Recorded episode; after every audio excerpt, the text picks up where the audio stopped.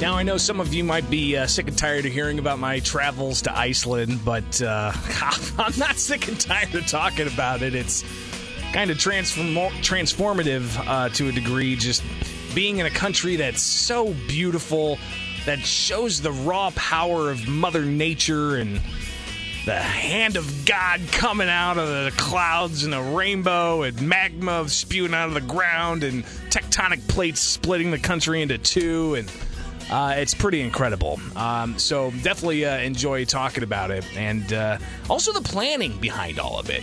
Which, as I said yesterday, kudos to my wife Megan. She did just incredible amounts of planning, uh, and we are uh, going to talk about some of that planning and um, how it all uh, played out while we were on the ground in Iceland. So uh, another edition here of Wife is Calling on the WMAY morning news feed. So, Megan, uh, a lot of planning. How many hours do you think you spent uh, looking at websites, checking uh, rentals for vehicles, uh, looking at uh, flights, trying to make sure that we get the right flight and get back in time, and, and so on? How much uh, how much time do you think you put into just researching being able to travel to Iceland?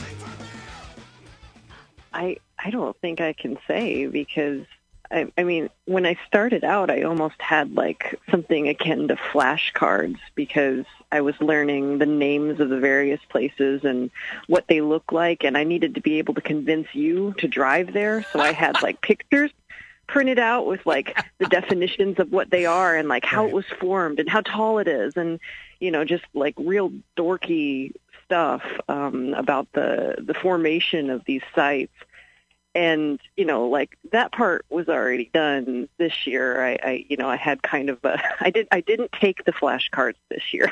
I don't know if you noticed. Well, I think I, I think I you know I, am starting to know more of the various uh, waterfalls, and I know that foss means fall. So when I see the sign, I can say, "Oh, okay, we're getting close to that that waterfall." Uh, and then, you know, trying to learn more about some of the other uh, uh, terms that Icelanders use for uh, mountain or for glacier, uh, which uh, are some of the things that you get to see while traveling around in Iceland. But yeah, so just being able to identify these various areas, but also being able to get there. You talked about the GPS unit that we had and the importance of that because you can't necessarily rely on Google Maps and whatnot. Uh, but uh, it really does help uh, get from one place to the next. Something else that helps the travel situation. We talked with a lot of people on the ground in Iceland, families, people there for the first time, uh, from different countries, even, uh, and and they talked about how yeah we had a hotel over here, we had a hotel over there, uh, and and they they kind of felt a little confined, right? We did something totally different. Yeah, yeah. Um, a lot of people when they they go, they have a home base. Um, like we met one couple from Britain one year, and their base was Akureyri, and they stayed in the north and just went where they could drive in a day. And some people are based out of Reykjavik area, and you know, there's there's no way they can make it around the island um, and get back to their hotel to have a, a good sleep. Like that would take way too long.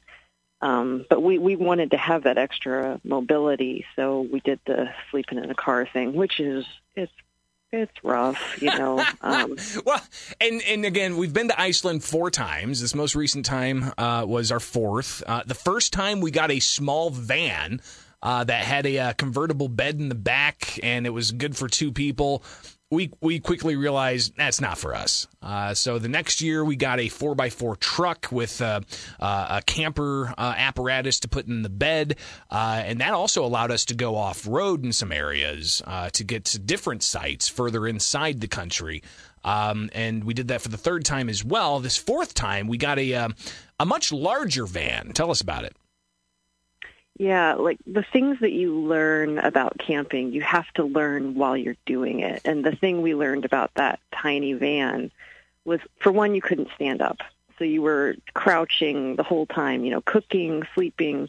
And what I really hated was it rained a lot and we were trying to make the bed and we had to be outside of the van to make right. the bed with the doors open. So we were getting rained on while we were making the bed.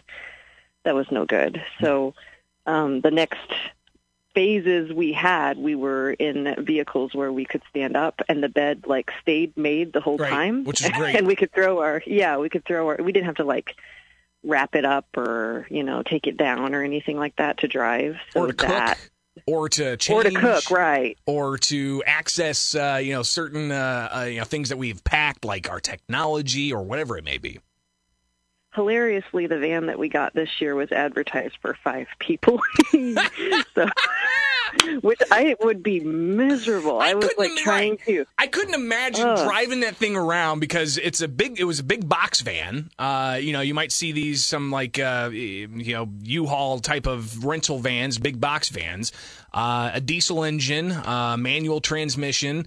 Uh, and uh, it did its its job for the two of us. But if we had three other adults, it would it would have been miserable for the people who had to sit in the back because there weren't any windows in the back. So they'd just Yeah. be sitting in the back, facing the back of the vehicle, driving hundreds of miles, not able to see the beauty that is Iceland. Uh, so uh, I'm glad. Might be a little selfish on our parts to, to rent a five person van just for the two of us, but uh, it, it was almost a necessity just for us to enjoy it. Hey, we paid for it. That's right. We paid for it. Absolutely, we paid for it.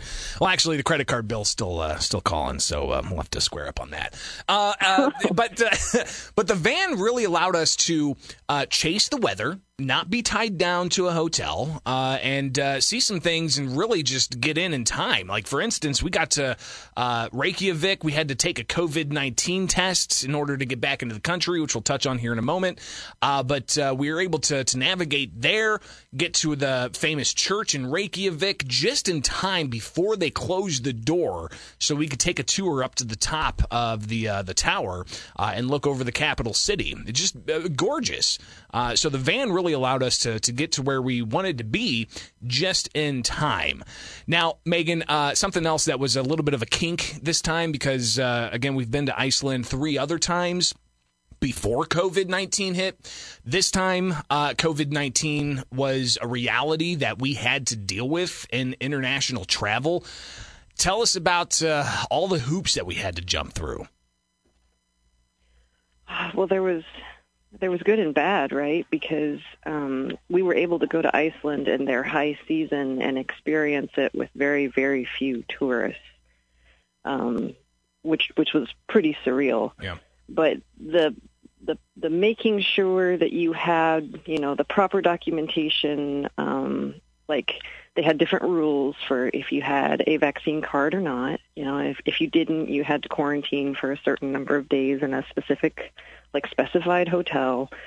Um, we didn't want to do that. We flashed our cards around. Um, and planning when we were going to take the required test to get back into the United States, we had to have three days advanced, um, or no more than three days, right?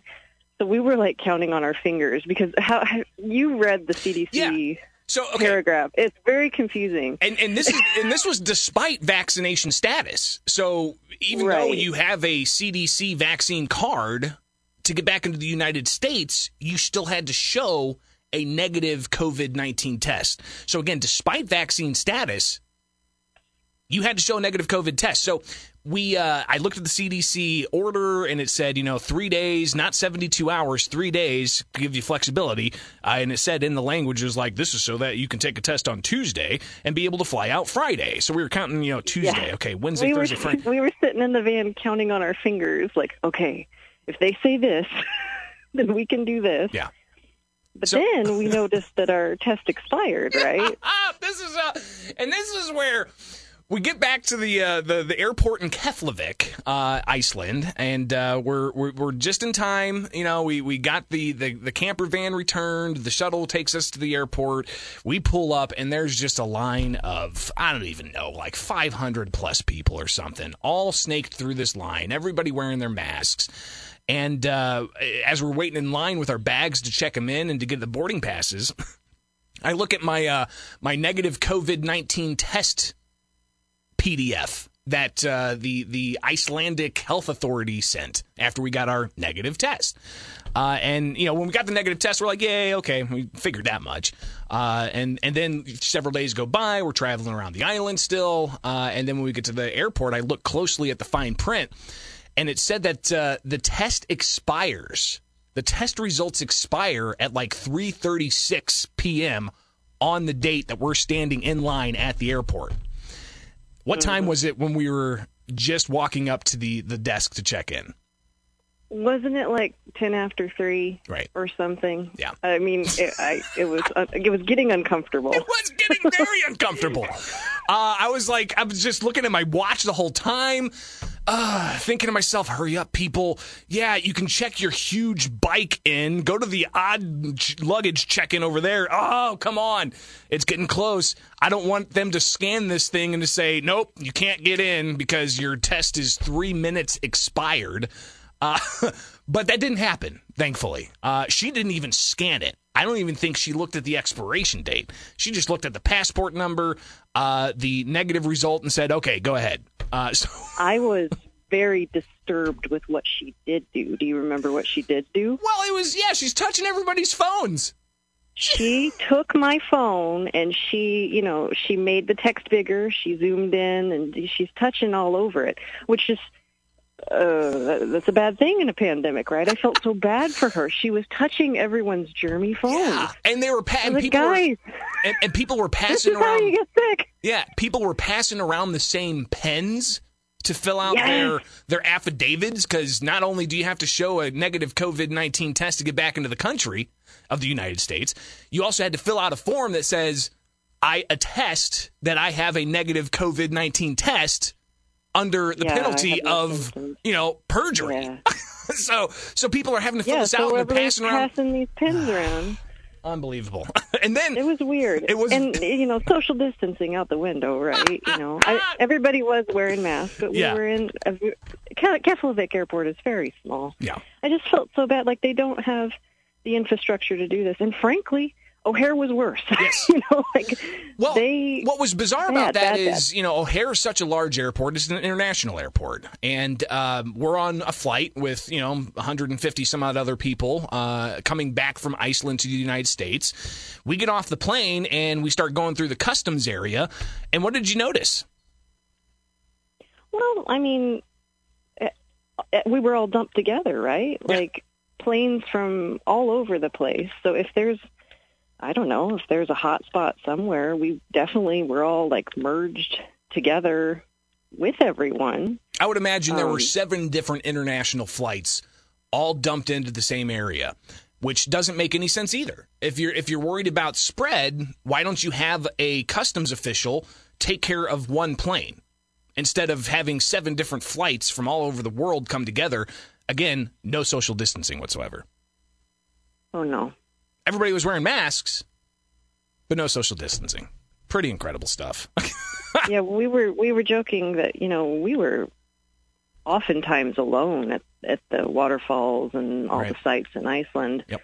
But the times that we thought, oh, like this is actually dangerous, were when we were in the COVID test line. That was, I would that take us like forty five minutes? to Hun- sneak through? hundreds of people in line at a clinic in, in Reykjavik trying to get a COVID test.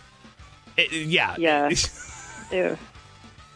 Some of this That just doesn't. Some of this just doesn't make any sense. Gosh, Yeah, and we scheduled an appointment and everything, but it didn't matter. pretty it incredible. didn't matter. Megan, uh, that's all the time we've got. Uh, appreciate Okay. appreciate you sharing some of the the travel uh, that we had to endure to see just a magnificent country. Who knows when we'll be able to go back again? Uh, but uh, looking forward to traveling anywhere with you. My wife Megan joining us. Wife is calling. Uh, greatly appreciate it, and we'll see you later. All right. Okay, bye.